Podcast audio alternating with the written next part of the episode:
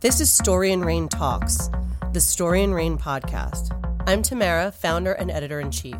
After over 20 years in the fashion and magazine industries, I launched StoryandRain.com, a digital fashion, beauty, and lifestyle publication where we're bridging the gap between reading a magazine and shopping its pages.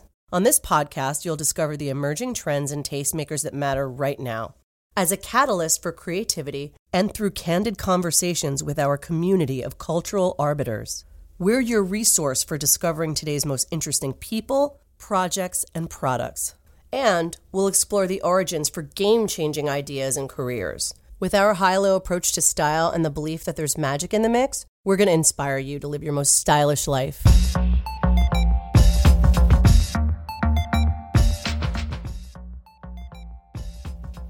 Tallulah Willis is an artist, designer, and mental health advocate. After challenges that the last year brought all of us, at 26 years old, she bravely moved forward, launching Wyllis, Wyllis with a Y, her thoughtfully designed clothing line whose pieces nod to 1940s silhouettes. Tallulah aimed to create a collection that fully embodied not only her style, but what's important to her. And she married the two in a way that's really working. Her untethered authenticity allowed her to succeed in creating a one of a kind vision. She's introduced the world to something entirely unique, and I can't wait to see how it and she evolve. When they say someone has grown up quickly, that's Tallulah. She lived hard and fast for a while and has since gotten sober. One thing's for certain Tallulah may have hit the brakes on partying, but her mind is full speed ahead. She's smart, articulate, and in touch with her feelings. She experienced an upbringing filled with major moments of creativity. Each of her world famous parents, Demi Moore and Bruce Willis, possess talents that reach far past stage and screen. On this podcast, we talk about that creative immersion.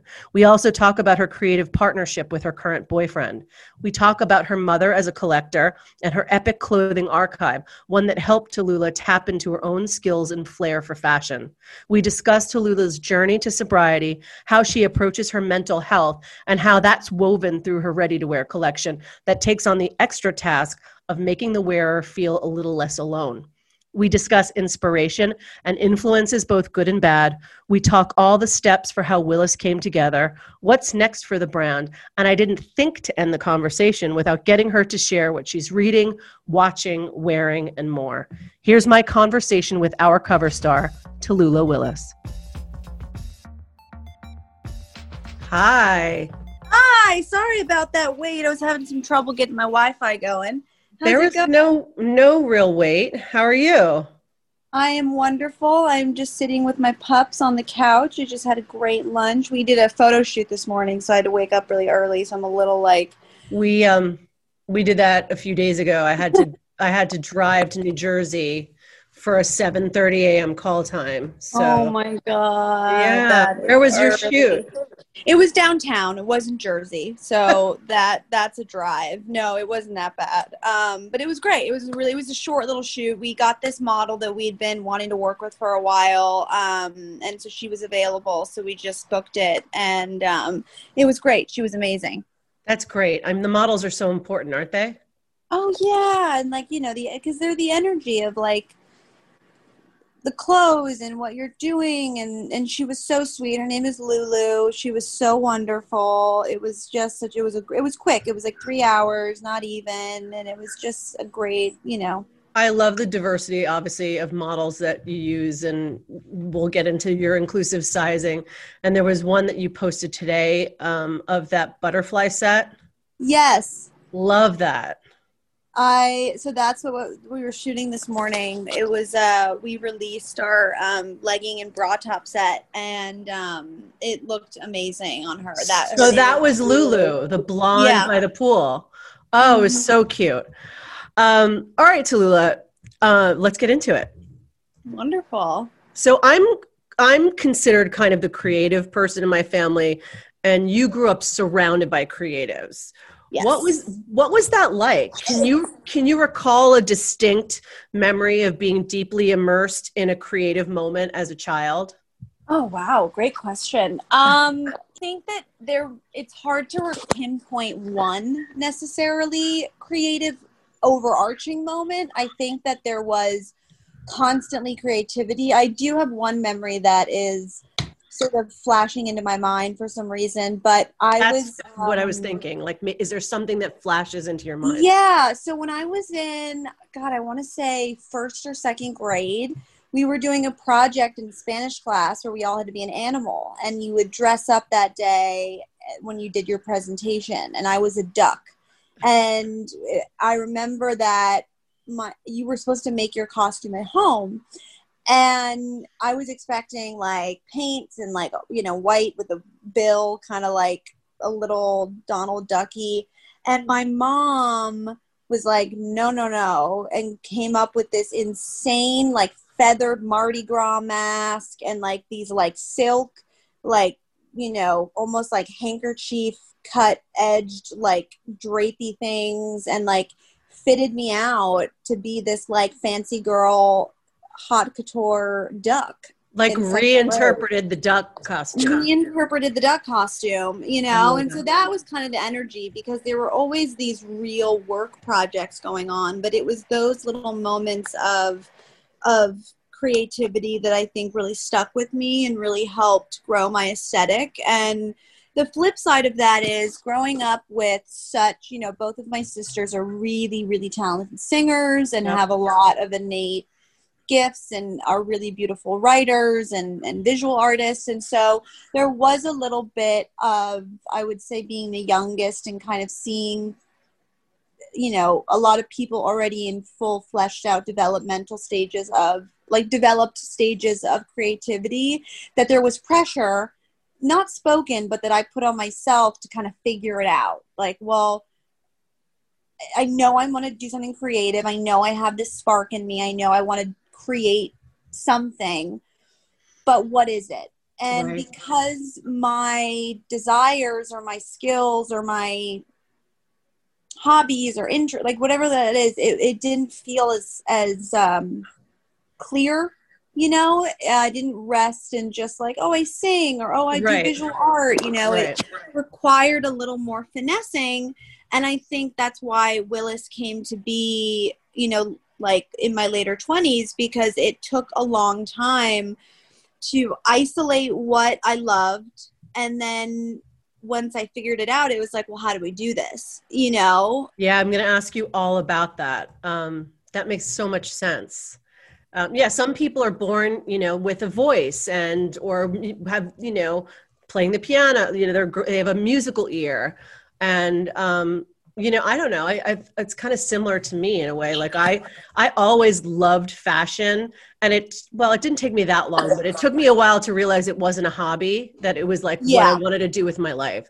Um, and your boyfriend Dylan, who shot our cover story of you, is a director and a photographer. Another Yes. creative, another creative in your life. How do you guys inspire one another? Because I know that you oh do. Oh God, yeah. I mean, I think that what's been really special is so Dylan moved in about two months ago. And, you know, thank you. Sharing our space together and figuring out even like aesthetics, like from what kind of dinner plates we have to furniture choices and art choices and and you know making those decisions with each other is kind of i think the baseline of then starting projects um you know obviously we're in a time right now which can be difficult for creatives in general but particularly like a director photographer How do you shoot? COVID, Yeah. how do you shoot so i think that um, we've had a lot of fun you know we were uh, on a trip a couple months ago to his family's house in cape cod So And fun, so it beautiful. was so fun, and not only was it great because he got to show me where he grew up and show me all these little secret. I mean, it's beautiful there. These like beach Yep. spots and all these little nooks and crannies. But you know, we ended up sometimes just even on iPhones, just like always shooting some great photos of where we were. You know, yeah, they, were, and they were beautiful. I saw some of them on. Thank you. And, you know, I think what's really interesting in terms of the photography element is you always want, well, first and foremost, you want to see yourself in the best light. It can be a struggle, but you want to see yourself in the best light. Then I think secondary, you want a partner to see you in the best light, you Yeah. know? Yeah. And I think that having to release that, not release, but having to find acceptance in like the days that I don't feel my best, him Hmm. still seeing me as something precious and lovable and beautiful and worthy and that can come through his eye of, of being a talented photographer and wanting to take that picture. And you know i think that i i love that i inspire him and i'm so inspired by his aesthetic. And we constantly send well i'm really bad at looking but he laughs at me because i never open his dms but he is always sending me just like Instagram mood, basically like a constant thread of like a mood board, like kind of like a Right. living move, like a mood stream of consciousness movie. exactly of Yeah. like you know he exposes me to such amazing art and such amazing music and such amazing like creatives and i think that the life that he's lived up until meeting me is so lush and so beautiful that there's a deep well to, to pull from and i'm really utilize his opinion and aesthetic especially with a lot of Wyllis decisions Who uh, has been the greatest influence on your own personal style, would you say? Oh my goodness. I would say I mean it's so cheesy, but so much of it was probably my mom. You know, it Right, it really right. was because she is constantly shifting and evolving her style and has, but is also a hoarder.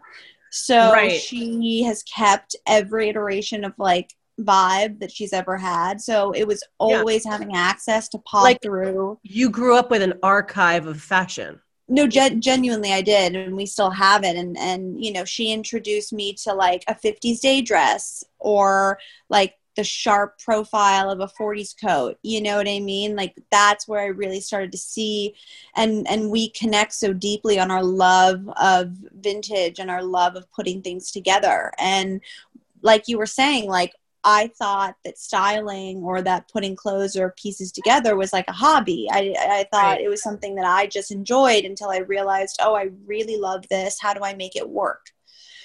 And, you know, so with my own personal style, I think that it's funny because I draw so much esteem and grounding from personal aesthetic but i'm also in quarantine where all i want to do is wear sweatpants and i Right. just shave my head and my hair looks weird or like it you know what i mean so right, right. I, i'm currently sitting in a discomfort of my personal aesthetic.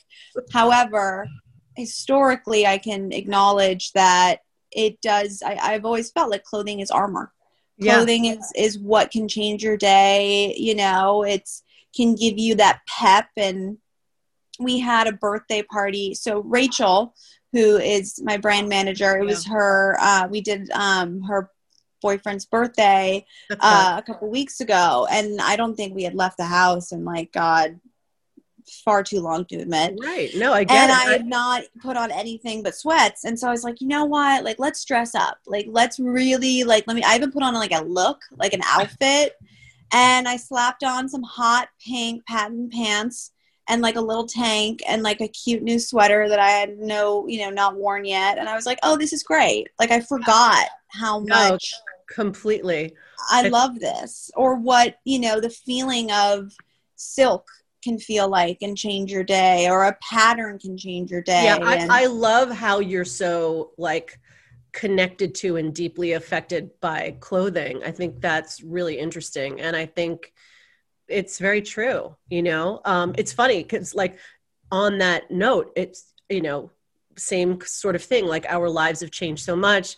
We're not utilizing our wardrobes in the same way that we used to. Like, I right. went, I went out the other day and I'm like, why do my feet hurt? And it was because literally because it was the first time I put on a pair of like heeled boots, and they were like right, they were like block heeled boots. They were like, right, and it just was like, oh, that's right. And then the other day too, I was like walking around and I got like totally swept up by like the Isabel Marant store, and I went in and I bought this bag and three pairs of earrings, and then I kind of took a step back and I'm like, but where exactly am I bringing this? wearing this handbag? shoe. Yep. It's kind of funny. It's kind of funny It's, how it's interesting also in trying to be on the other side of it of trying to promote yeah. clothing and seeing where I should pivot given the climate because we came out of the gate with like party shoes. Right. You know, right. our first shoes, our only shoes right now, but the shoes we dropped are like not your everyday uh, Yeah. hair. And so it was like we launched in COVID and I'm asking people to buy party girl shoes. yeah, And they're like they're very say- cute. Your shoes are very. I love your shoes. Thank you. And I'm someone who's like, great, let's play dress up at the house. Like, Right. you know, there's nothing wrong with that. Right. But it is, it is, I'm, I'm not, it's not lost on me that that can be a hard ask, you know? But we're getting Um, back. I think we're getting back, and it's Yes. It's temporary. No, I think that there's an instilled, potentially optimistic energy that's, that's resurging and That's true. but it's uh, i i cope through shopping i'm a big shopping addict and um, you know what is it uh, retail therapy i subscribe heavily to it and You too. you know some of the things that i've had to pivot from from clothing is now like what pots and pans do i buy? Like what Things for the house. yeah like stuff that i'm like i still need to utilize this aesthetic. Like dylan and i were laughing because i was trying to explain my reasoning for buying this slightly more expensive fish shaped sponge for the sink. And he was like okay but we can just get like a normal sponge. And i was like but here's the thing if i have the fish shaped sponge i will be more inclined to wash the dishes Right. because it's beautiful. It's a beautiful thing, and I love the beautiful things. And so I so get it. you know, when I've come to the place at 26, I know I I think you start to know yourself. I think you you Yeah. start to see these patterns really kick in, and it's like if it's beautiful or I think it's beautiful. I'll want to be involved with it, whatever that means, and that's that's just for me to decide what's beautiful. Yeah. It's not universally decided, and and that's what I love about personal style is that it's just your decision. Well, you know? I, you're you're you see you seem to be a very aesthetically sensitive person.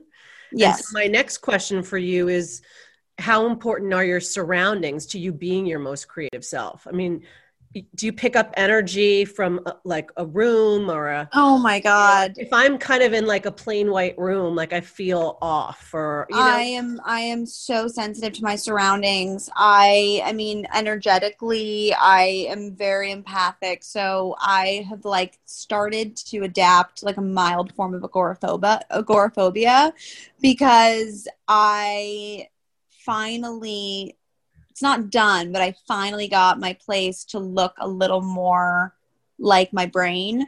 yeah. And so now I'm like, well, wait, I don't want to leave because this is safe. And you like, for example, I I don't do work well. I should I can do it, but going to an office space or, or sitting at a table with a computer, like that's not how my brain works. Like Yeah. I we have this couch that I call we just call blue couch. I'm currently sitting on it yeah. and it's the restoration hardware cloud couch but i can it's it's modular so you can configure it in any way but i configured it as a giant square so Yeah. you can recline fully I on love it. it. I love it. And I so, modular- yeah, I love it. and it's it's so comfortable and i never want to leave. And like every big it. major decision everything i do is like on blue couch. It's like my office space because i want to be in my cozies. I want to be reclined. That's and i want and that's where i can be creative because if i'm uncomfortable if i'm too hot too cold like it's I've, I've, I've decked it out in this you know time period where i have my little setup and i get very stuck in this is what i need to like really let my mind soar and go, there, and yeah. yeah, I mean, and you know, I was in the office today and I love going to our office downtown. Um, and you know, I you can get a lot of work done and there's a lot of fabric choice picking and a lot of all of that, but the real design phase of okay, I'm in, I'm I'm starting fall 2021, like what what do we do? It all comes from Blue Couch. I totally get it. I have it's I have this modular couch that I was looking for for a really long time and i finally found it at this place on the bowery. I, I don't know what i'm going to do if like the fabric gets ruined or whatever. Right like, right. like but i there's a part of the couch that i call the nook of the universe. It's like the same thing as, that you're talking about. Besides blue couch where else do you feel most creative? I would say i feel really creative um when we have the time to go to idaho. Yeah. Because I think that there is a stillness there you know? It's it's not seeing me not that you're seeing friends now but you know it's so peaceful and calm and beautiful. And there's just this echo of nature. And and i'm because i'm so inspired by like you know earth and structures and rocks and moss and and that's all really present there. And so when i can pull from that and and kind of get into that place as well as you know it's it's just cozy. It's just home. I think that i do the best when i feel safe and when i feel close to people that i love um, so that's probably secondary of. Is it the, so? It, it, when you're in Idaho, when you're in Idaho, it's it's more outdoors than indoors, or is there a place on the property that? that I mean, it's it's definitely a, well. We were there in the summer recently. It's it's already snowing, snowing there. So now, if we go back, we wouldn't be able to do as much outdoors besides you know a bundled up walk, but you know, you're sitting in the living room and we have this like crazy fireplace. It's made out of stone and the fire's going and you know, it's like these pine wood floors that have been there for decades and like they're mm-hmm. worn in and there's like all these like funny tchotchkes everywhere. Like there's my mom's decorated it with just like stuff everywhere in the best way, you know? Right. Um and so I would say in the living room there is probably the most creative. Switching gears you're really open about both your mental health struggles and struggle with alcohol and drugs. We just talked about surroundings being important to being your best creative self. And what about people? I mean who who we surround ourselves with is so important. Have you had to cut people out of your life since becoming sober? Or who do you choose to surround yourself with these days? Absolutely. I think that you know my journey into you know my journey of well-being you know which started with sobriety but is continuing always. It's ever evolving.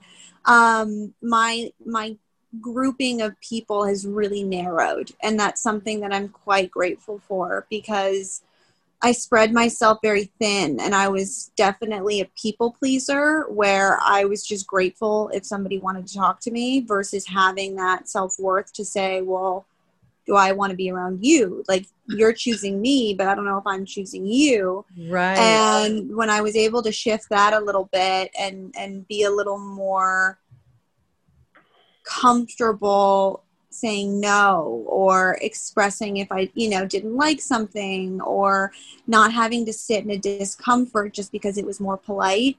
Um, I found such a greater room to breathe. And so I've had to say goodbye to some friends. I've had to, like I said, narrow the group and and what's left is some really spectacular people. And yeah. also like, you know, when my tank when I had so many people around me, my tank would get emptied so often.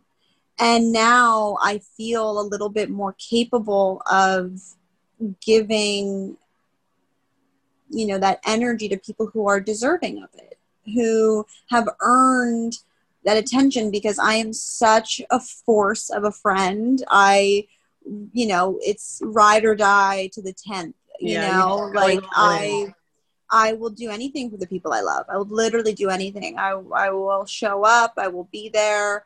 But I was doing that for everyone I met, and yeah. that's just not sustainable. Yeah. And I think that the other thing is I added a person to the friend group, which is so cheesy, but I, I added myself, you know, like right. I, I, I was able to start trying to treat myself the way I treated all these people and show up for that friend and that person. And, and what's been really great and some of the work I've done is I always felt like it was harder to show up for the big version of me. But when I imagine myself as like a little kid, you know, and I have two little sisters who are, oh, oh God, six and eight, I think.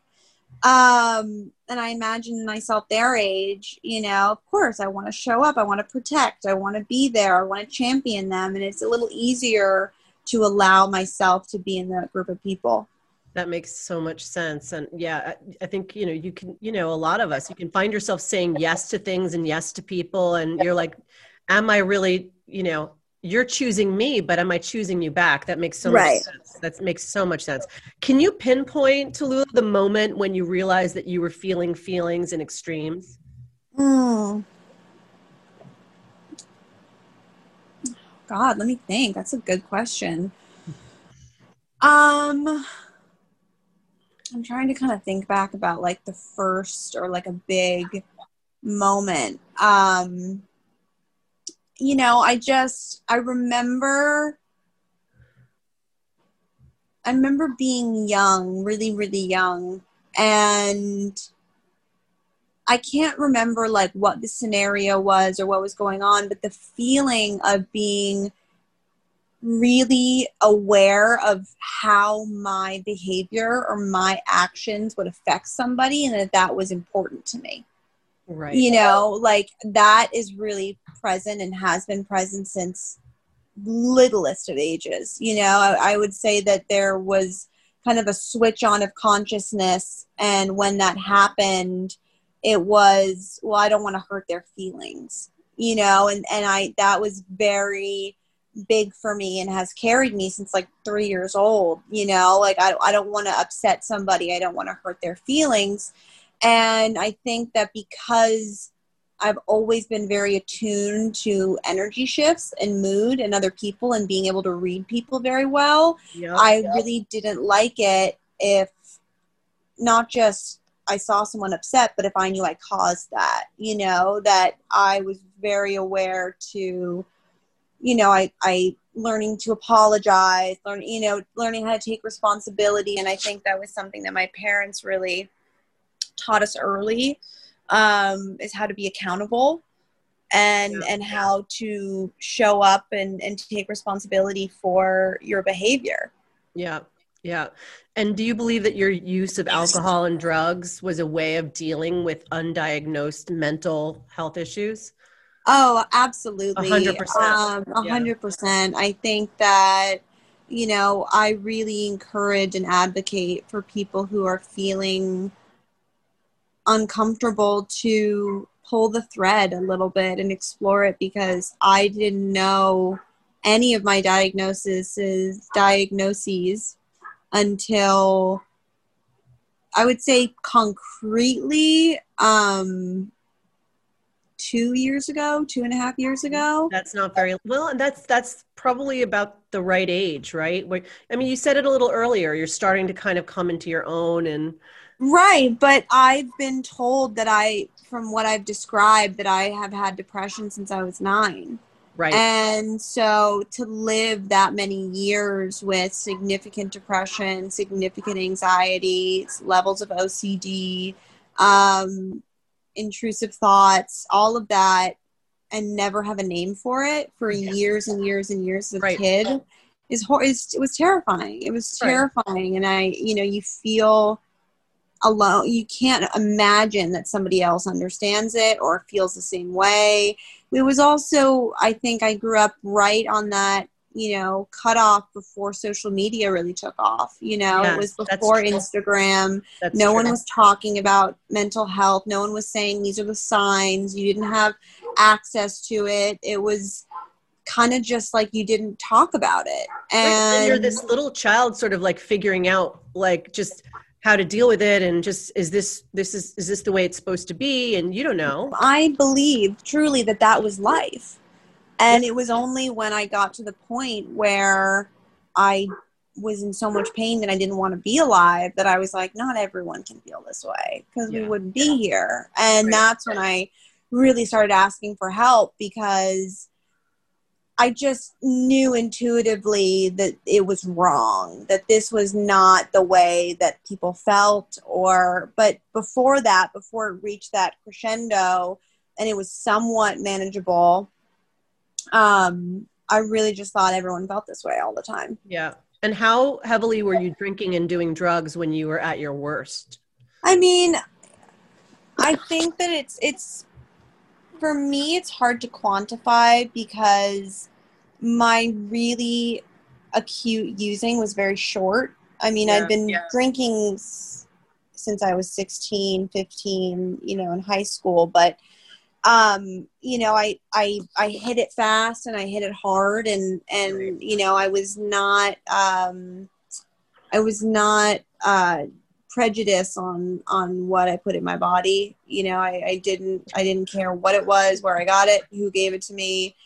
I just wanted to not feel the way I felt, and so I was sort of like a garbage disposal. You know, I was just throwing things in my body, um, and there was this fleeing energy, this this running. You know, because the moments where I wasn't sober I would feel it again. And and that was the main goal was to just be disconnected. And um and so it was it was a lot. It was severe, it was extreme. I I didn't have any awareness that like I didn't understand that there were times in the day where you shouldn't drink. That maybe I it, I didn't I, I genuinely was like I'm awake. I don't know why I shouldn't have a beer at 7 a.m. Right. And that was the difference. And I right. I think I, I believe that there are, you know, levels of alcoholism that are genetic and that are wired into you, you know, that you just don't you just have an allergy. You, you your body can't comprehend it and and I I am just somebody who I am an alcoholic so deeply that I'm I'm still an alcoholic even in behaviors today. Like I go to In-N-Out and I order two French fries because God forbid I'm mm-hmm. still hungry. Right. There's like a backup, backup French fries. Yeah. The backup French fries. Right. But I never eat the backup French fries because the one fry is always fine. But I'll always spend the 250 and get the second fry. Excess. In the same way that I was like, well, we need the 35 pack instead of the six pack. You know, what yeah. if we run out? And right. it's the it's the feeling of just the cup's never going to be full. Right. It's it, I just need to fill it more because what if I'm still yearning for something? And and that's, you know, it's a hard feeling. Was there an exact moment where you knew you needed help? Um, there was, you know, it was sort of an accumulation of moments. Um, but I remember that right before I actually got sober, I had started to try to put up boundaries like, okay, I'm not going to drink this way. I'm not going to drink before this time. I'm not going to smoke this substance, you know? Yeah. I'm not going to buy it. And right. I basically could uphold these quote unquote rules for two days. And at first I was like, it's fine, it's fine, it's fine. And, you know, I had sort of been able to mind palace my way out of thinking that I was hurting people. You know, they were saying, You're hurting me, and this is scary. And I would just somehow kind of wiggle my way out of taking responsibility for that and being like, no, no, it's fine. You're it's your problem. You're upset. I'm fine. You know, I I went into treatment. I went into rehab thinking yeah. I don't have a problem, but or I knew I had a problem, but I went into treatment thinking it wasn't that bad. I thought everyone was overreacting. And, but I, I do remember I got sober July 7th,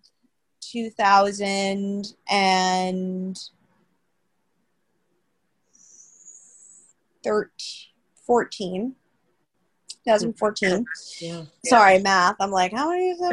Uh, Six years ago and um, a couple days before I got sober, um, you know, it just, I couldn't, it, it wasn't fun. It wasn't a good time.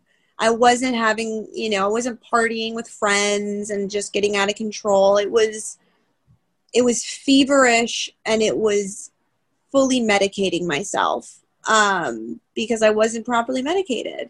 Right. And um, I think that, that that was a really scary place to be in because I justified my behavior because of how much pain I was in. Um, so, so the moment, so the long-winded way of answering your question, is the moment I recall. Um, you know, was just being hungover.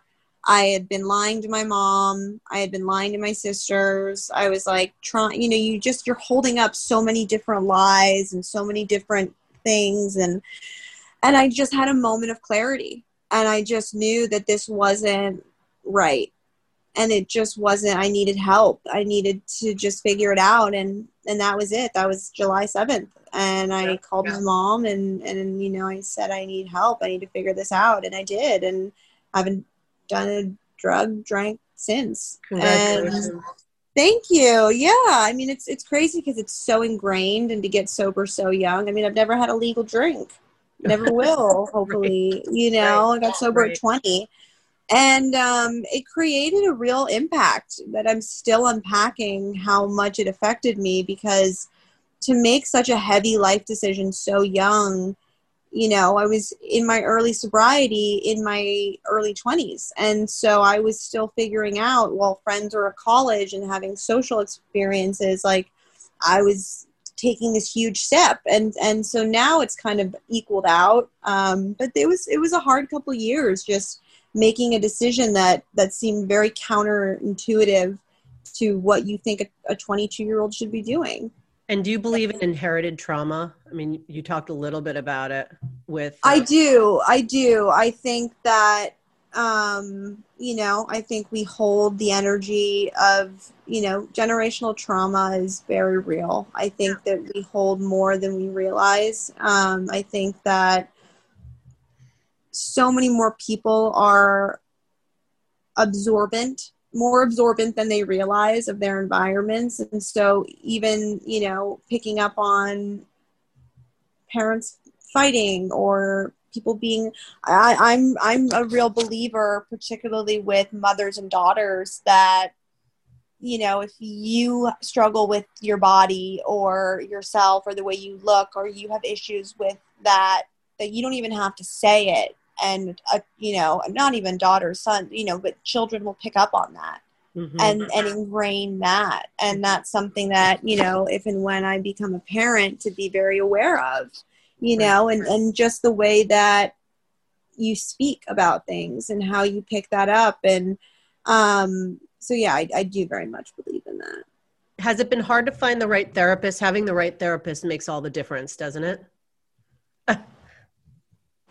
Absolute game changer. I it's taken me a couple tries to do it and um, I I have a great team around me now, and it's it's completely different. And um, I think that uh, I think that finding a good therapist goes hand in hand with getting to know yourself a little more because there are some people who truly thrive and succeed with tough love and need someone who's going to hold them accountable.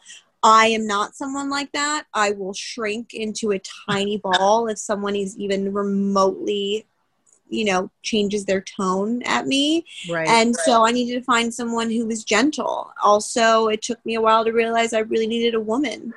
Um, that was really important to me. Um, and so I think that you just have to try. I mean, I think anyone who has access to any type of therapy is amazing just any kind of professional help you can get is amazing because I know that therapy is a privilege and I know that even choice in therapist is a privilege. And so, um, you know, if you can get your hands on someone who will listen in a professional capacity, that's amazing, you know. But if you do have the room to select someone, I think that having a bit of a better idea of how you operate because I've been in therapy where it wasn't working and I just thought it was and I just continued to do the actions and I was getting nowhere closer, you know, to what I was doing. And and so finding someone who really fits your way of thinking and, and your brain and, and also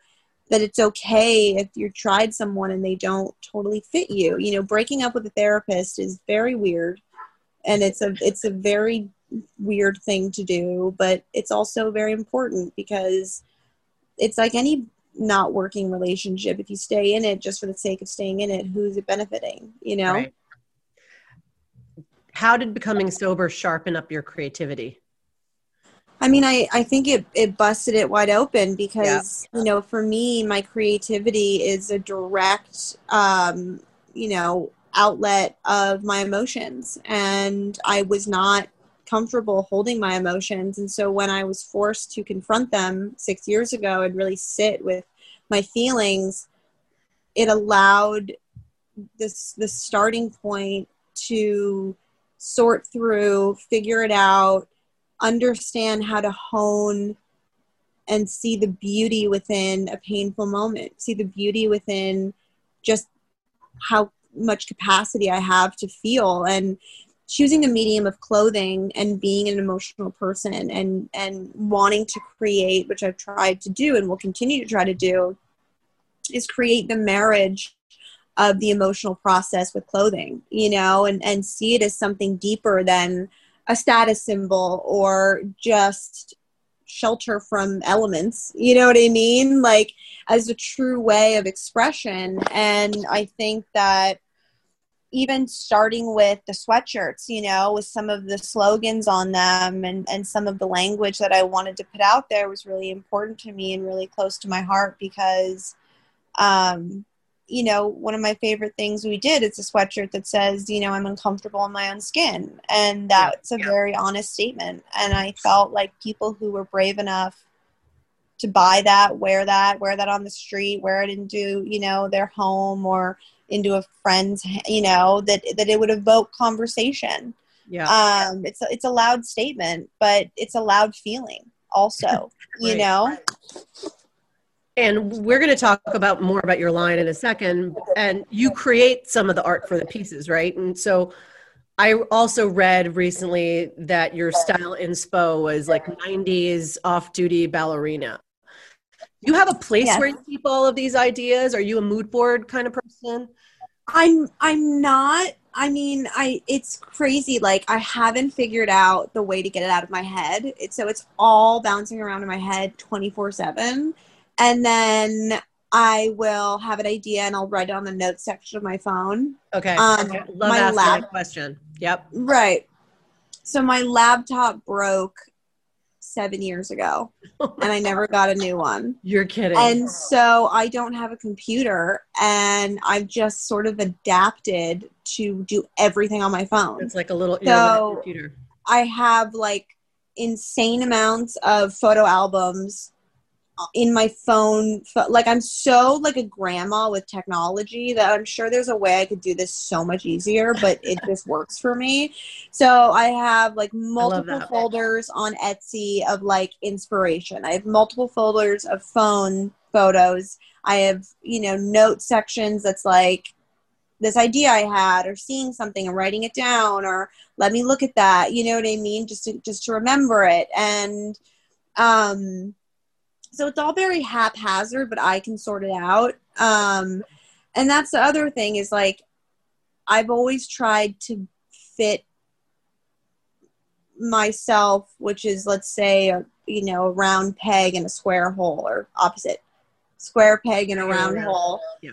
And in every way. I wanted to be the girl that woke up and went on a hike. I wanted to be the person that like made a smoothie in the morning. I wanted to be the person that had a journal where I wrote my feelings and like my ideas, and I'll buy the journal and buy the nice pen and then do it for one morning, and then the pen and the journal get covered in dust somewhere, and I'm back to the phone. And I just, I started accepting where I was at and how I work and that I might just be someone who likes to gremlin on the couch and go on my phone with a hunchback and like design and that I'm I don't design by sketching. I design by inspiration and I design by curating, you know, pieces from the past and and reinterpreting. And I also had to accept that that was a style of designing because in the beginning I was like I'm a fraud like I'm calling myself a clothing designer but I'm not and and when I accepted that this was in just my way of expression and I stopped judging it it was just like oh yeah that's so much easier why am I holding this big backpack of rocks climbing up this hill when I can just take it off and like it's so much easier and I know you look at fashion and getting dressed as having the potential of being a mood booster. So talk to me about your closet. What does it look like? Do you put a lot of care oh in my god it? my closet is so chaotic right now i so my closet has been multiple different areas in my home. I have this giant kind of bonus room at my place and it's at the front and it's like it doesn't have a bathroom so it's not a bedroom but it's just like this giant room. And i've tried to figure out like what my closet is. It was you know i have two bedrooms so at one point my closet was the second bedroom then i moved it then it was the front room. So then we were moving it back so right now like my clothes are in three different places and it's quite chaotic thank god you know i'm only in sweatpants right now because getting dressed is kind of a nightmare but it is the fantasy and the dream to have, you know, the decked out closet. You're gonna feel so good when you do, when you get it. When together. I finally figure it out, I've had consults with California you, Closets. Uh, I'm like and, excited for you. You know, container store people about yeah. what to do, and I've I've brainstormed how to do it. But right now, it's about five rolling racks, two you know industrial shelving units, and then I had this like set of drawers. Like it's it's it's chaos and um it's fun chaos though. It's fun chaos and I love it and it's my collection, you know, but I'm I'm constantly going through the closet. I just put like half of my clothes into storage bags in the closet that it's kind of become like my archive because they either have been worn too much or we don't need them right now or they you know are fragile and need need a pause and um, so it's just constantly evolving. I also think as my, you know, I'm very manic and I'm very quick. I, I do decisions very quickly. So that's why I, I shave my head. That's why before I shaved my head, I had bleach blonde hair. And I'm very much, you know, hair dictates so much of an outfit. You know, it's, it's, it's, you know, sets the tone of yeah, a mood yeah. and and um and so in different stages of what hair I've had, I think it also matches my vibe, you know, and uh yeah, it's it's uh What's your hair vibe now?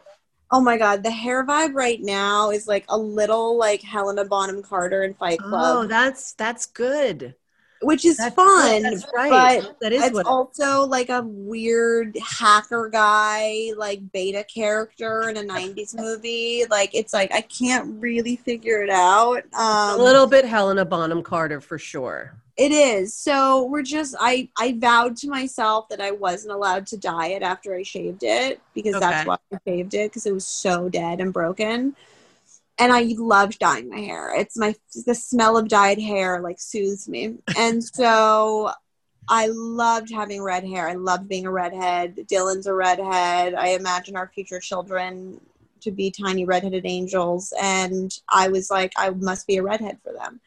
But I am banning myself from a hair dye for as long as I can. Keep it healthy. Now's the time. Exactly. Now's the yeah. time.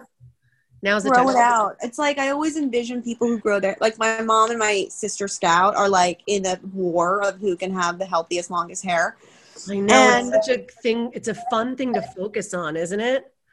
Well, when when you are in the game, you're in the race with the long hair. I get yeah. it. I, if I had long hair, I'd probably never do anything to it. But they have the patience that I don't have. I don't. I'm like I would have chopped it, cut it, dyed it, you get hair impatient. I get hair impatient. And but they have gorgeous hair. So it, it inspires me to have like the healthy, non-dyed mm. mane of hair. Now, Tallulah, you've said you've come you, you came into this world being an observer. Why do you think that is? I think And, that there and are how has that helped you with Wyllis? I mean, I think that looking at myself as an observer, I mean that I always felt that I watched, absorbed, took in information, then took action, which is funny and contrary to the fact that I'm also very, very impulsive and impatient. So I'm this contradictory person where I just I I'm just taking it all in in every moment. I'm clocking the feelings of the five people in the room, the dynamics between everyone. Is everyone okay? How are they feeling? What's the mood? What's the temperature? But then also being like, I need to do the it's but then I'm an alcoholic. So then I'm like, well, I would like to do the thing, so can we do the thing right now? Let's do the thing today, this Nice. moment Yeah. let's do it um and with Wyllis i think that being an observer helped me make certain decisions like you know i could have started a clothing line with no thought to inclusive sizing no thought to price point i could have made it very very limited on who could buy it who could purchase it um, but the experiences in my life and the kind of person I am, it was a non negotiable before the clothes were even existing. It was that I knew that I needed to be an extension. I knew Wyllis needed to be an extension of myself, which I, as a person, always want to be a soft, safe landing pad. Just a really, really um, kind, gentle soul that just wants people to all feel good. And I really wanted Wyllis to be that. And and so I think that those kind of decisions and observations really helped in, you know, put into motion um, you know, certain uh, blueprints for what what we are now. And how did you know when it was the right time to start this endeavor and create the line? So that really came to you know as I've as I've spoken about. I I knew I wanted to do it, and then I was like, well, I want to do it right now. How do we do it right now? You know, but I didn't know how to do it.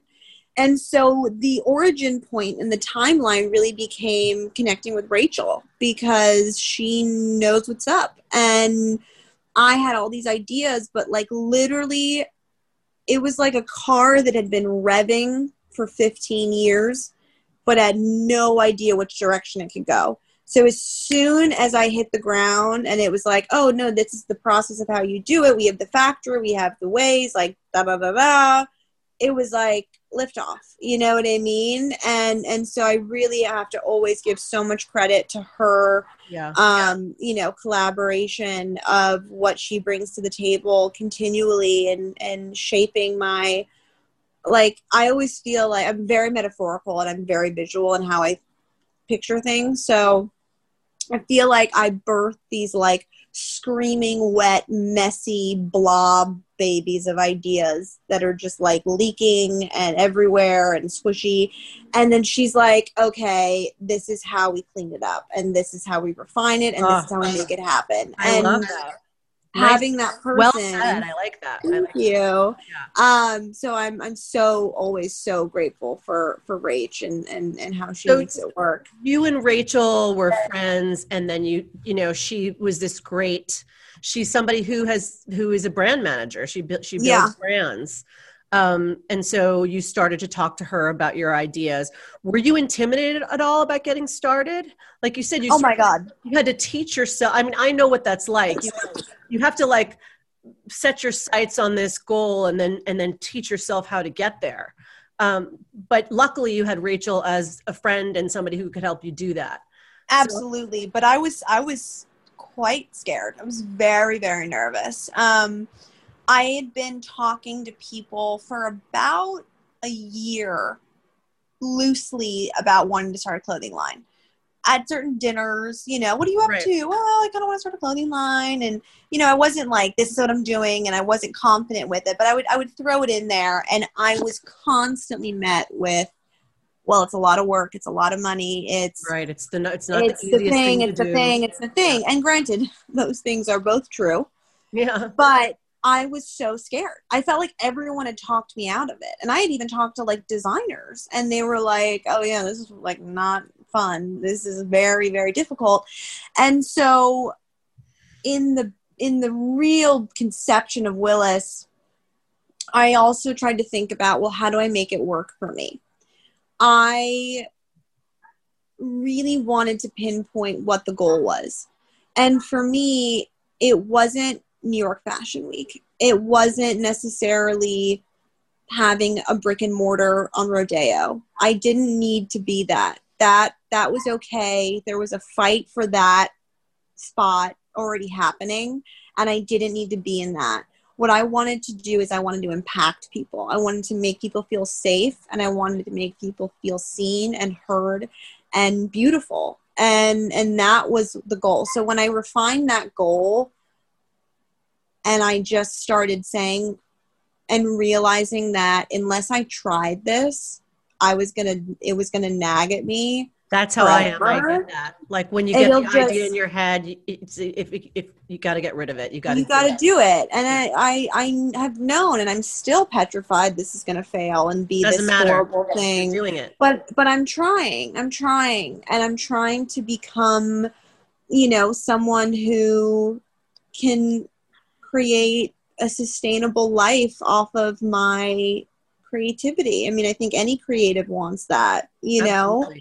Um and and it's coming, but there's also the awareness that this is it's very rare that something pops off overnight and that you have to nourish it and you have to go with the flow and learn as you go. You know what I mean? That yeah, you, you have to. You, have I mean, to, it all. It sounds corny, but it it is, and I have to remind myself of that a lot of the time too is that you have to t- you have to realize that it's about you know who said this to me the other day actually it was, Bo- it was bobbi brown um, who said to me like it's about it's about the day to day it's about the journey. It sounds very corny but you can get very when you're building something building a business you can get very caught up in what's the next milestone and how are we yeah. how are we doing and how are we taking it to the next level. And Bobbi's like i always tell young entrepreneurs she's like it's it's the now. Like really feel be present in what you're doing day to day as you're building it you know um, so when you were formulating the concept of mental you know mental health advocacy and messaging combined into a line of fashion it was it was really because you wanted to infuse yourself into this collection. Absolutely. That was a hundred percent the goal. Um, i wanted to be I wanted to put my signature on what I was doing without putting my signature visual, physically on what I was doing. You know what I mean? I yeah, wanted yeah. to take up the space of conscious clothing, you know, and people are doing it in terms of sustainability, and that's their route. And I felt like, you know, so many, there are so many beautiful necessary, vital issues that are at hand right now. So many. And I've always felt very uncomfortable speaking out about things that I haven't personally experienced. And I don't think that means that they're any less important, but it just, right. it never felt authentic for me to really back something that I didn't know and I couldn't talk about and couldn't say I felt it too. I've been there. And so backing the mental health route, you know, is just, it's not, it's also not something that I felt, oh, years ago and I've evolved. Like, I'm still in it. I'm constant. I'm in my mental health. I, I am depressed. I am, you know, not as depressed. I am depressed again. Like my anxiety is constant. Like I live it every day. And so I think that it keeps me rooted in like I'm how do I put this? Like I'm on the ground of this issue, you know? Like I'm I'm in there in the trenches with everybody else and feeling it. And and that's where I think it keeps me continually revitalized in how important spreading this messaging is. And how do you envision your pieces helping people exactly? I mean, I think that I imagine that 14 year old, 15 year old me. And if I had been able to find a piece of clothing that could speak for me, you know, I didn't have the voice to say, I'm uncomfortable. I don't feel good. I, you know, one of my favorite things we did was the Yeah, I'm fine sweatshirt, you know, and, and it's like, that's it. That's me. I've said that so many times. It's the lying sentence, you know, how are you doing? Yeah, I'm fine, you know, and you're not. And I think I would have felt like I wasn't alone. And that's why I wanted to do it. And I didn't know if people would get it, but I thought maybe if one person did, if one person saw it and said, wow, I'm feeling that way too. You know, you, you would you would just heal that bit of being I'm so alone in this. Yeah. I know your silhouettes take a cue from vintage styles, but how do you describe your color sensibility?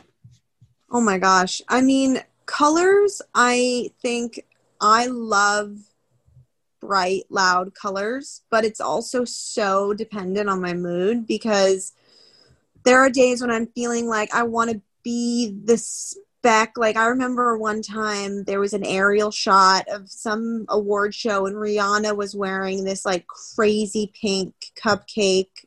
Yeah. I know. Cool, yeah. Crazy dress. Yeah. And she was sitting in the front row, and it was like an aerial shot of her second, and you could see everyone in the crowd. It was probably hundreds of people, and you could see Rihanna. And it was like, that's amazing. You know, there are days when I want to be the Rihanna and I want to like bust out, have that attention on me. And there are days when I want to hide in the background. And so the days when I want to hide in the background, I'm much more drawn to like a muted palette, like kind of a muted pastel, you know, gray blue, a maroon, um, like a, you know, neutrals. And then there are days when I'm, you know, like for example, these these are the pants I'm wearing today, and this is one of my favorite colors. It's like a, showing me like a really beautiful orange silk pant. Wide it's a tan. It's a tangerine silk pajama pant that I dyed myself. Um, it, it, it, it, has a very like India India. It's like a color. Yeah, it's like citrus. You know, sour citrus. Marigold. It's marigold. marigold, and I love it, and um, I love. You dyed them yourself. I did. They were a very ugly color, and but they were really nice silk pajamas that I stole from my mom. They're beautiful. I, thank you. My sister is like really big on DIY dyeing, and so when she I was, I want to learn how to DIY dye. That's amazing. I can't believe. Was, dyed these oh my god it, it's so fun i'm i'm she i'm really bad at it so these turned out on a fluke but you know you get a big plastic tub and you fill it with hot water and then you get this stuff called like RIT dye or yeah, RIT. I know I've I've I've dyed a tote bag with RIT dye. Right. And then you just like soak it, but you got to use gloves and it gets everywhere. It's kind of messy, but it's fun. Um but you know, um colors I think you you got to you got to be ready for color because color draws people to you. Color says, hey, let's have a conversation. Mm-hmm. If you don't want to do that, maybe let's stick with a more muted palette. That's also fine and beautiful as well. It just depends on who you want to be today, yeah. you know? And that's the thing is I'm still learning like each collection I'm figuring out who I was then or who I want the Wyllis girl or person to be um you know with with what i'm trying to say. And and we came out of the gate really hot with prints and colors. And yep. and i think that you know then we kind of pivoted for fall into a bit more simple things. And and it's like you're figuring out the balance. It goes it ebbs and flows of like what am i trying to do? Who am i trying to be? What am i trying to say? And you know i've gotten very familiar with the pantone color selector.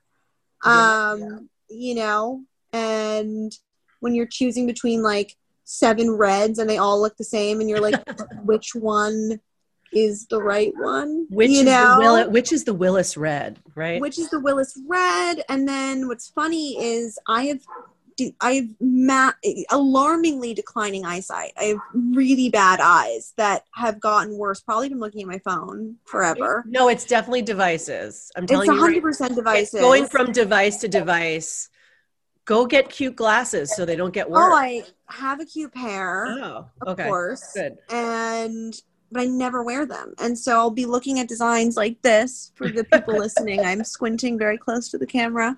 Um, and then one day I'll wear my glasses to the office. And I'll be like, "Oh my god, that's that color! Like that's what that looks like." Well, Yeah, that's that that's brand?" kind of what I learned too because I just started like I have this one television where it's like so far, and I was like, oh, I guess I might need glasses at this point or something, and I realized you realize that colors are brighter and more vivid when you're right have the sharper. wearing the glasses exactly. what has been the biggest struggle with Wyllis, and and what has been been the biggest sense of fulfillment? Think the hardest struggle is the the financials in terms of yeah, not easy. well, and not even you know the cost of what we're doing, which you know is its own difficulty. But I asked us to make our price point the lowest it could be, where we're not taking a hit. Which know, I think is so fa- absolutely fantastic. Because how many people with your sensibility and style are providing pieces like that at that price point? You know, I mean, that's what I felt. And, you know, I think that what's been hard has been sort of the reaction on social media of people who are upset at where our prices are because, you know, being the sensitive little like gooey soul that I am, I want to make everyone happy. I want to, I want to upset no one.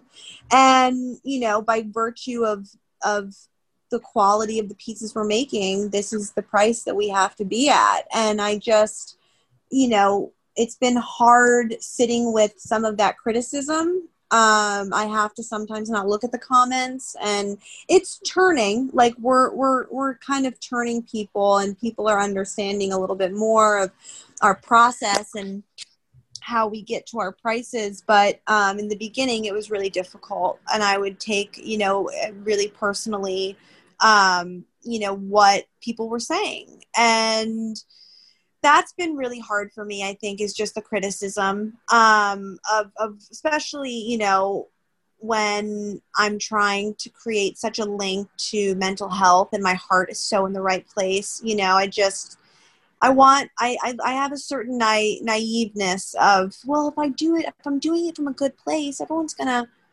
everyone's gonna support me and, Right, and understand it and, and be on my team you know Right. and that world's just not that way and I should have known that by now but it still stings and and that's been the hardest part for me and the part but I that mean, gets what are people most- saying that are and what are, what just kind? that you know things are really expensive that We're always you going to say things like that. it- and that's the thing it's like it's it could be a always the two same dollar story bracelet. Yeah, and people there's going to be the naysayers. So that and that's what i tell myself. But you know on the other side of that the most fulfilling moment has been um, somebody wrote me on instagram about one of the sweatshirts and it was exactly what i had set out to do. And they said you know i got this sweatshirt because i struggle with mental health and it made me feel seen. And every time i'm having a bad day i put it on and it helps a little bit. And that was just like yes like that is what i wanted to do you It's know and i wanted to do it for one person and and there i you know ideally more than one person but that was the bar i set for myself and i got it and so that was really special the thing i'm looking forward to most though is walking down the street and randomly seeing someone in my clothes that's like the next goal Oh, it's going to happen and you're going to freak out. you're going to love it.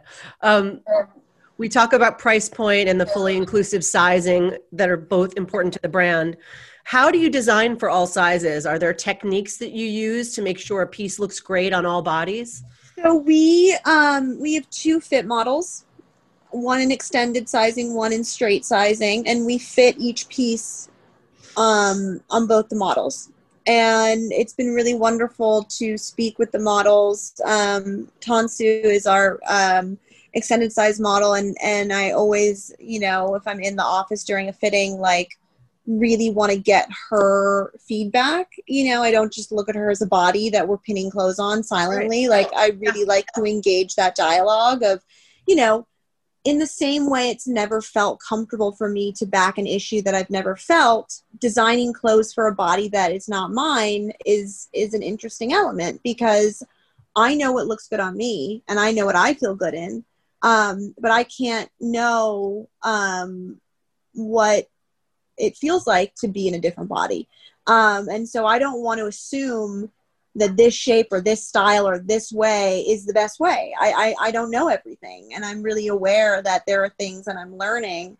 And, um, you know, Rachel has been doing um, both straight extended sizing forever for all of her clothing lines. And so getting her feedback, she really has it, you know, locked in the best way to make that happen. But essentially, and I think why people don't do it across the board is that you're designing and, and paying for two different clothing lines. So you have to get two different patterns, two different samples, um, fit it two different ways. You don't just, and this is, I didn't know this before I it made clothes, but you don't just grade up. It's not like, oh, here's the small, and then you just make it, th- you know, three size bigger. You have to really reconfigure it and the piece. And that was an added cost, and that was something that was explained to me. But I said from the beginning, I'd rather have less pieces that more people can wear, you know, than than have anyone say. And I've said it many times. If somebody looks at my stuff and just says, "Eh, it's not for me," like, great, on with your day, no harm. But I never wanted someone to say, "I love that, but I can't." But I can't wear it doesn't fit. It's too expensive. I can't pay for it. That was my that was what I wanted to avoid more than anything. What are you looking forward to doing next with Wyllis? Anything on deck or that you're honestly we have so much going on. Um, I'm being introduced to a lot of new ways of how we're doing prints and um, what we can do. Um, I think that I'm, you know, I'm a I'm a shoe gal. Uh, you know, exploring more with the accessories is really exciting. Um, you know, I've also figured out the learning curve of how to speak up, how to do it a little bit differently. You know, where where and where you say, you know, I just had to do it. You know, and so mm-hmm, I mm-hmm. think that this as it is with clothing which i'm sure you know but i don't know if everyone knows you design like a year in advance. So by the time something comes out you're like wait that stuff? Like i don't even i don't even remember knowing that i liked that you know? And so it's like the stuff we're making now or that's in development now I'm so excited for and I'm like okay I gotta wait as I'm impulsive and wanted to be right now instant gratification you know so yeah. it's the waiting yeah. game of, of coming out so um you know I'm just we have some really exciting pieces coming up and I'm, I'm really excited to see you know um you know people people following along for the ride and seeing what we can do Oh, I'm excited to see the collection evolving, especially when you talk about accessories. I'm sure they're going to be Fantastic. You touched on this a little bit earlier. Uh, how do you stay so connected to social media but tune out the bullies and the negativity when it comes your way? Have you learned any tools for straddling that delicate line? Um, I think that one of the things that I really like to do is um, I won't look at the comments. Yeah. If I yeah. put something out there, it's just depending on my mood and my sensitivity level at the time, I will post and then fly away. You know, um, it is an amazing tool for connecting with people, especially moments where I've posted more vulnerable things. It's also a necessity in having a, you know, clothing line in this day and age. You know, we, we don't have, um, you know, you got to be on it and you got to do it. Thank you and um, and so it, it is a necessary tool. But um, I go I go in and out of you know when it starts to feel creeping in on on the danger um, of of just being you know like I'll see a meaner comment and I'll just delete it and then get off there for a little bit, you know? Yeah. Yeah. Okay, as we wrap up, let's do our lightning round. Current favorite Wyllis piece? Mm, R. Leonard Jean in white. What are you dreaming of designing for Wyllis? Like dream piece? I want to make something with cashmere. Ooh. Do you cook? And if so, what's your specialty? No. and uh, if I had to, I can make a pretty decent fried egg. There you go. That's about it. There, you- that's great. Uh, what item of makeup have you been grabbing most lately? Uh, Jillian Dempsey has Oh. these eyelid tints um, in like this kind of reddish rouge color, um, and I, I love it. It's so it's so quick and easy. You change up your hair constantly. We've talked about that a bunch of times. Cuts, colors. What do you condition your hair with? Um, right now, I'm using um, Aesop conditioner just because it smells so good. Aesop But is when- good scent. It's so good smelling. But when I get longer hair, um, well, actually, I don't know. It's a whole new world. I had such damaged hair that I had to use like the hardcore, like Yeah, like- coconut oil infused, like a mask. like a mask. So now I don't even know what to use. Her- You're a big fan of taking baths. Why? And what do you put in the water? Um, I, I just I go raw, just just water. Sometimes I'll do um. Well, what I do is in the bath. Tata Harper has the most amazing body oil. I know. So I, it's- ran out of mine. I know it's. I mean, I I I try to like ration it, and then I just like can't, and I just freak can't. out, put it all over. Um, but I put it on in the bath, and then I soak in the body oil. Um, but I was once told that empathetic people need water, and that need to be in water every day. Uh, it kind of washes the day off you, and it just resets me a little bit. It allows me to just like take a beat in my constantly overthinking brain. Um, I did not hear that. That's so great. That's interesting. Um, go to candle for your home. Um, I'm going to pronounce this horribly. Foi de bois by. Diptyque. Foi de, Foi de bois. I think you. I think you did it. I think that's it. Um, latest guilty pleasure. Um, there's a donut shop by my place, and it's like so gross and bougie. It's a four minute walk, but postmating a coffee and donut is like my ultimate guilty pleasure because I could just go walk, but the laziness of just like sitting there and then eat it, like knowing that the donut arrives, it's like literally sitting right behind Right, me. like, anyone it's your this. favorite place, and it's being brought to you. Kettle Uh, Glazed Donuts, shout out, um, in Hollywood. It's so good. It's a maple long john. It's like a maple. It's just, it's amazing. Um, okay. Uh, are you reading anything? Um, oh God, I I'm not reading anything now, but I'm about to reread one of my favorite fantasy fiction series called A Court of Thorn and Roses. It is about elven people doing sexy stuff, and I love it. I love that you love that fantasy fiction. What are you binge watching? Oh my god. Um well right now I'm rewatching with Dylan the Matrix trilogy. Um and then so we're in trilogy mode right now. We just did we did Ooh. Lord of the Rings, uh we're doing Matrix and you know, but I've I'm honestly this and I never thought I would say this. If I you know, was 20 and heard myself saying this, I would, you know, roll my eyes. But I'm too tired to watch TV at night. I get it. I, I, get I it. just I just you know fall I fall right asleep by like nine. Favorite film for fashion inspiration? Oh my god. This is you know, I gotta say it, but um one of my favorites is Factory Girl. Mm, and it's every time I watch it I'm like, God, I just I want because it was so whimsical. You know what I mean? And the proportions and the sparkles and um I mean there's so many, but but really Factory Girl always gets me like itchy for a shift dress after I watch it. Hmm. Favorite way to spend a Sunday evening? Woo! With my dogs and like some really yummy food that Dylan has cooked because he cooks and I don't.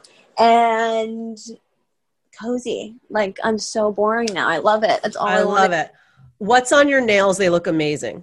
Oh my god, I got I spent the fifteen dollars extra and got like the chrome. Oh, On the- chrome. Okay. I, I hadn't gotten get that color from you. a full mani since quarantine. I actually a girl came for the shoot and did like a quickie on my nails, and then Yeah. that had grown out to like half the nail. And I I posted this like very sexy Instagram on Halloween kissing Dylan, and I'm like grabbing his neck, and this girl commented and was like, "Dude, your nails look." I don't know. Can I curse on this? Are we like allowed? Yes. She was like, "Your nails look fucking disgusting," and I was like, "There's no lie. Like they look gross because they." I don't look at my. I won't pay attention to my nails, and then they get like so long, and I just like don't think to go to the nail salon, so I forced myself to go get a mani uh, outdoors. It was an outdoor mani situation. Nice. Um, but I I went for the chrome blue, and It's, I'm really a- it's like a sort of a minty aqua chromy blue. It's, chromy. it's very cool. Um, okay, last question. Favorite Thanksgiving tradition? we all go around the table and say what we're thankful for um, from the year prior and it's kind of becomes a competition of like who can say the most meaningful deep articulated sentiment I love that. Tallulah, thanks so much for being on the podcast. oh my gosh of course thank you for having me Ciao. bye-bye Bye.